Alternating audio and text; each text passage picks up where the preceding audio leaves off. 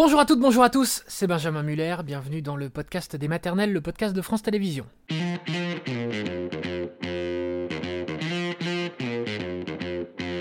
Le podcast des maternelles avec aujourd'hui un thème fort, le diagnostic d'autisme à tort. C'est exactement ce qui est arrivé avec l'histoire de Lorraine, Lorraine qui va vous parler de sa fille, donc diagnostiquée autiste à tort, vous allez tout comprendre, et nous serons juste après avec une neuropsychologue qui s'appelle Sylvie Chocron.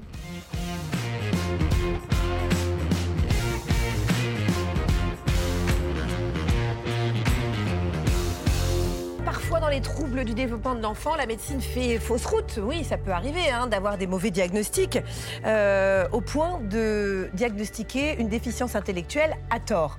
Là, ça peut être quand même beaucoup plus embêtant. Bonjour Lorraine. Bonjour Agathe. Vous êtes la maman de Chloé qui a 13 ans, Romane qui a 11 ans.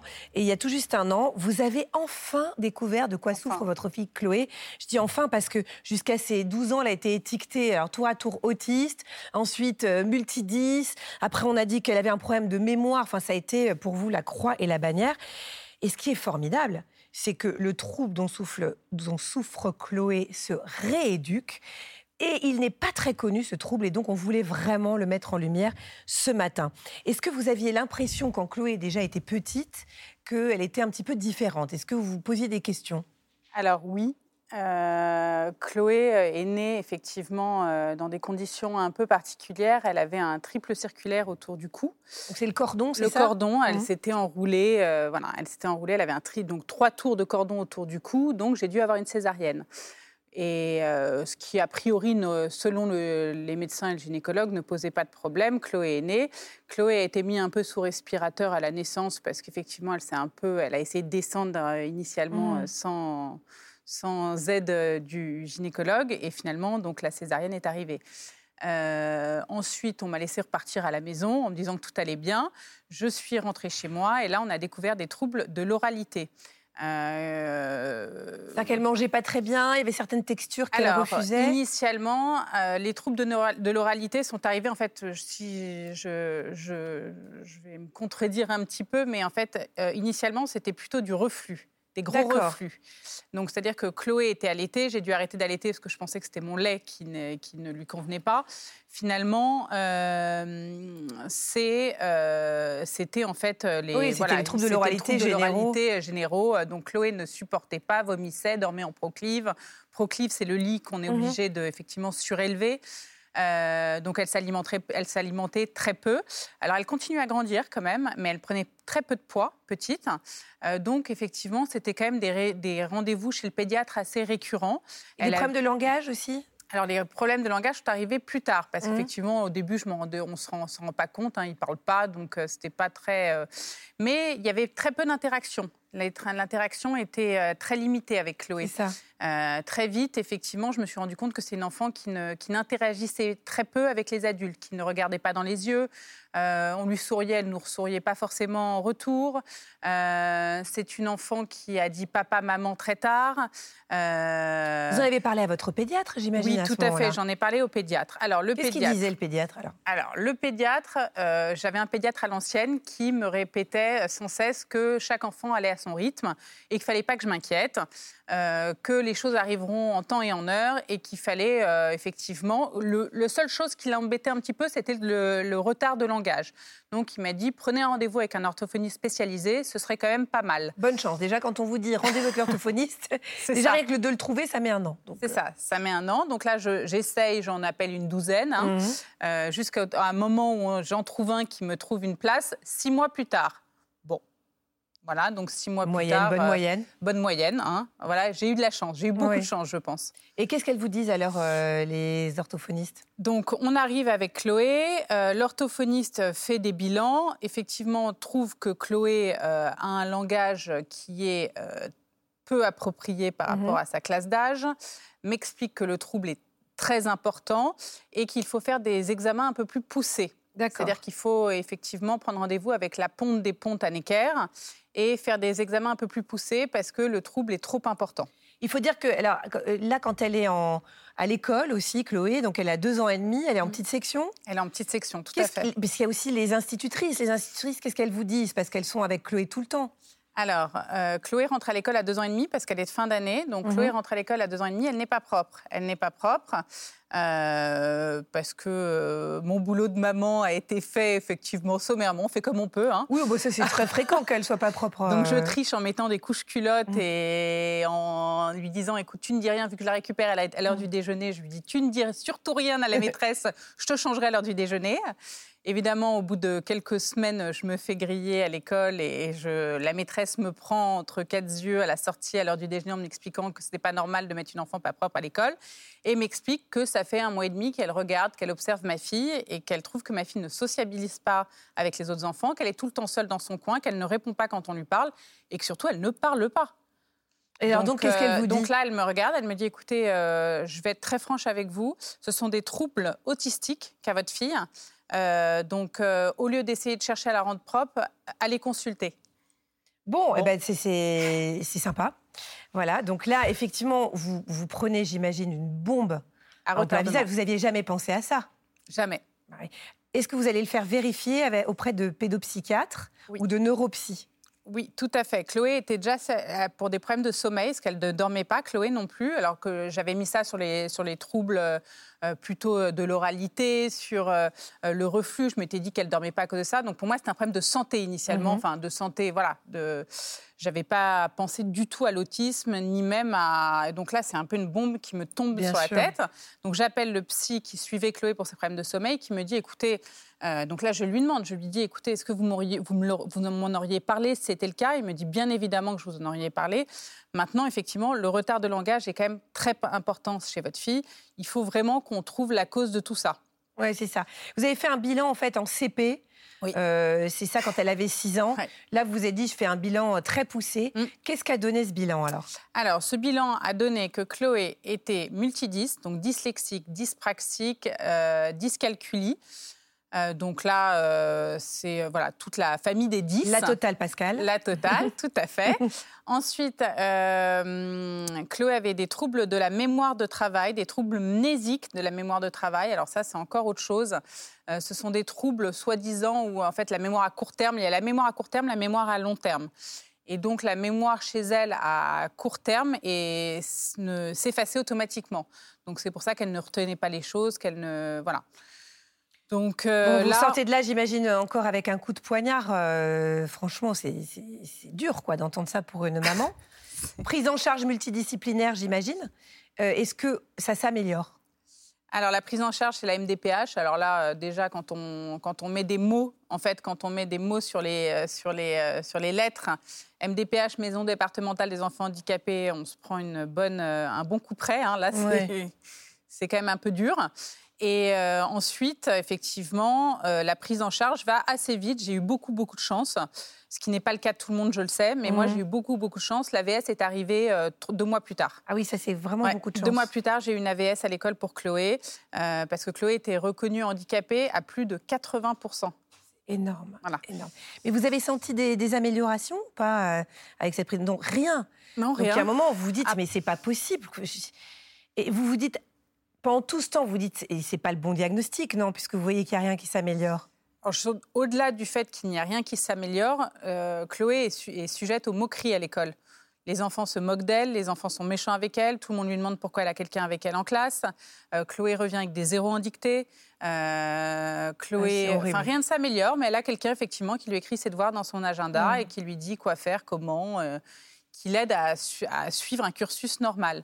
Alors à quel moment, Lorraine, vous avez eu enfin le bon diagnostic? Alors, le bon diagnostic est arrivé il y a un an.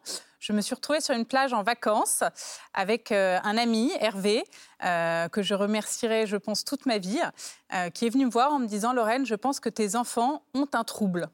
Bon, moi, euh, un trouble, oui, effectivement, mes enfants ont un trouble.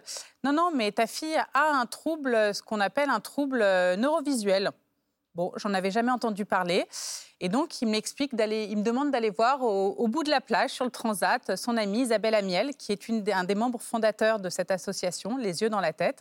Merveilleuse association. Merveilleuse association. Et euh, je vais m'asseoir sur son bout de transat et cette femme me pose trois questions.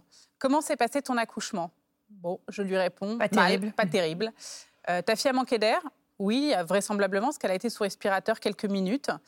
Euh, très bien. Tu vas aller voir euh, de ma part, voilà le numéro, tu vas aller voir de ma part euh, Sylvie Chocron, qui, va, qui va te changer la vie si ta fille est reconnue comme ayant un trouble neurovisuel.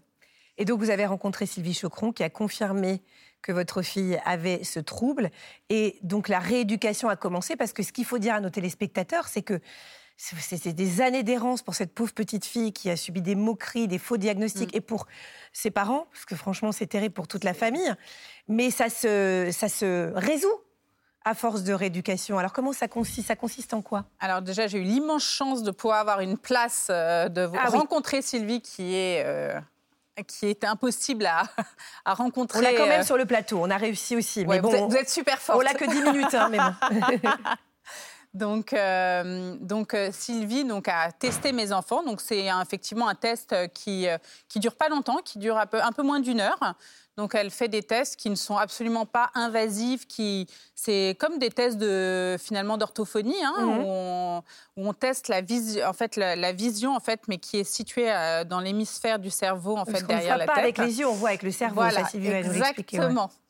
Euh, et donc, euh, là, donc là-dessus, donc Sylvie euh, m'a dit qu'effectivement ma fille était atteinte de ce trouble et que ça se rééduquait. Alors là, je ne peux pas vous dire, c'est extraordinaire. Donc la rééducation consiste avec une, donc, des personnes que Sylvie forme. Mhm. Cette personne vient chez vous ou vous, vos, enfants vont chez cette personne. Et euh, c'est comme une rééducation, comme des adultes qui font des AVC. Voilà, chaque personne euh, réapprend à parler, connecte en fait. C'est des connexions qui se font dans le cerveau qu'on vous remet en place. Donc c'est vraiment. Et vous voyez déjà des progrès? Ah, ma fille connaît la table des deux. Alors que c'était, ça Alors paraissait impossible. Impossible. On m'avait dit qu'elle ne, ne pourrait jamais apprendre ces tables de multiplication.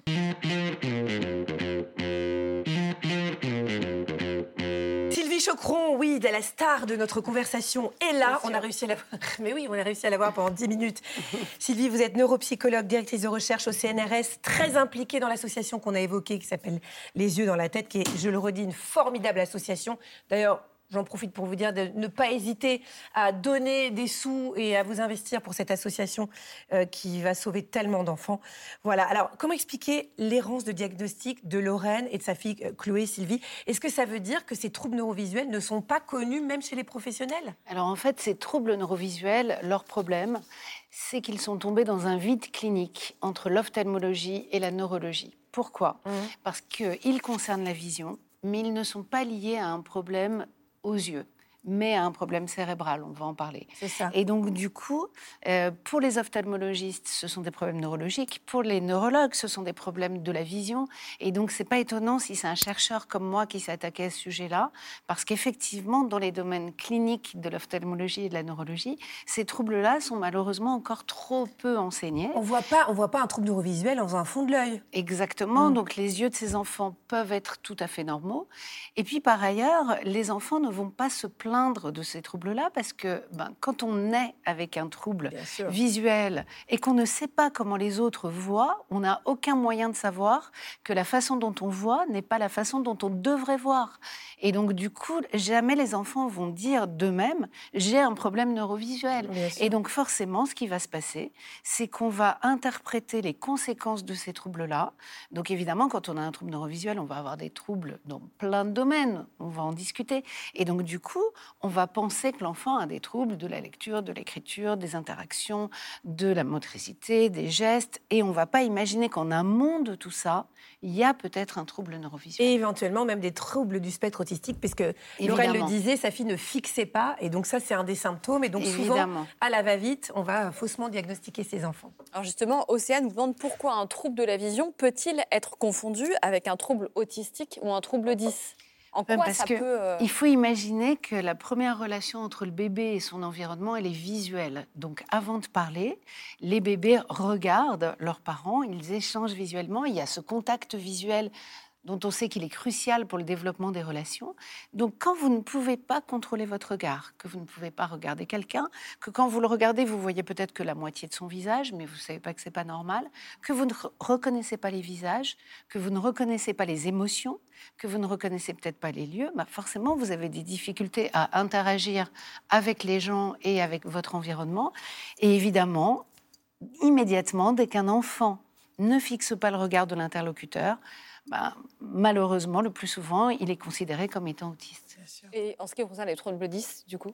Ben, C'est exactement la même chose. Donc, quand ces enfants vont rentrer à l'école, dès l'école maternelle, on va voir qu'ils ont du mal, par exemple, à coordonner leurs gestes avec leur vision. Donc on va dire, tiens, c'est de la dyspraxie. Exactement. Ils vont avoir du mal à recopier, à tracer des lettres, à les tracer sur les lignes, parce que c'est le problème visuel qui les gêne.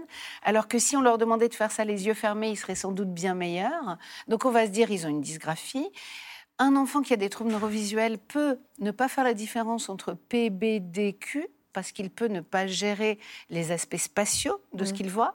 Donc quand vous ne pouvez pas différencier les lettres en fonction de leur orientation ou, que vous ne pouvez pas les reconnaître, apprendre simplement à reconnaître les lettres, vous allez être diagnostiqué dyslexique et ainsi de suite. Si vous avez un trouble de la mémoire visuelle, vous retenez pas la forme visuelle des mots et vous allez être dysorthographique.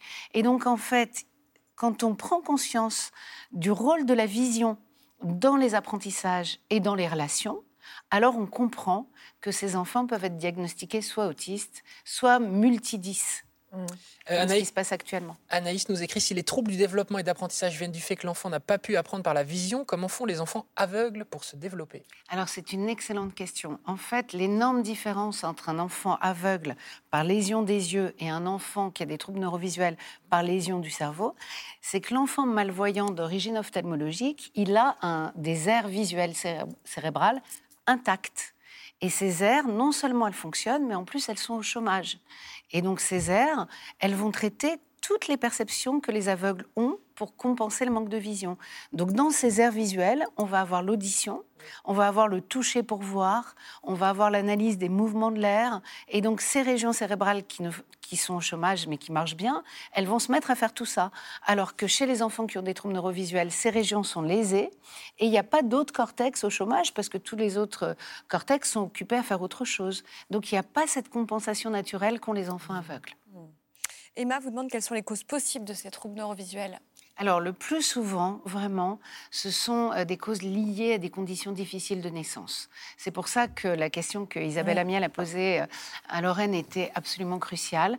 La plupart de ces enfants ont eu une souffrance néonatale, un manque d'oxygène, cordon autour du cou, ralentissement cardiaque, accouchement qui dure des heures et puis qui se finit par une césarienne en urgence, grande prématurité association entre prématurité et manque d'oxygène, AVC néonatal. On ne le sait pas, mais il y a des enfants qui font des AVC néonataux qui peuvent toucher ces régions-là. Donc, toute condition difficile de naissance qui, en général, euh, touche ces régions cérébrales visuelles qui demandent beaucoup d'oxygène à la naissance. Florian vous dit à partir de quel âge peut-on détecter ces troubles et quels sont les signes qui peuvent alerter les parents? Alors, moi, je me suis beaucoup impliquée dans la mise au point d'outils de dépistage et on a maintenant des outils qui, nous permettent de dépister ces troubles dès l'âge de 3 mois, voire même dès l'âge de 1 mois. Moi, je reçois maintenant à 1 mois des bébés qui sont nés dans des conditions difficiles pour, pour, pour qu'on puisse les éduquer de manière à ce qu'ils n'aient pas de troubles plus tard. Donc, très tôt, on peut voir, même chez un bébé, un bébé qui, par exemple, va suivre un objet et puis vous passez la ligne médiane, il ne le suit plus, il a disparu ou un bébé qui n'explore pas son environnement. Vous voyez, donc il y, a, il y a des signes très forts, très tôt. Et là, actuellement, on est en train de... Que les pédiatres, avec les bébés, ils, observent ça, de toute façon, sur tous les bébés. On est en train justement d'informer et de former un maximum de cliniciens pour que déjà dans les services de néonat, on puisse aller rechercher ces troubles-là chez des bébés nés dans des conditions mhm. difficiles. Parce que ça, c'est un point clé, la formation des professionnels. Hein. Exactement. Donc là, on est très, très, très engagé dans la formation de tous les professionnels qui sont concernés par ces troubles qu'on appelle maintenant du neurodéveloppement. Et combien de temps dure une rééducation sur un cas un peu sévère comme Chloé, par Alors en fait, c'est difficile de donner un temps parce que ce qui va se passer, c'est qu'on va d'abord rétablir des fonctions de base mhm. et ensuite on va suivre les enfants pour éviter qu'ils aient des troubles dans tous les domaines. Parce que quand vous avez un trouble à analyser, ce que vous voyez, vous pouvez être gêné dans tous les domaines. Donc nous, on va s'engager pour que l'enfant ait le moins de, troubles possible dans, dans tous les domaines.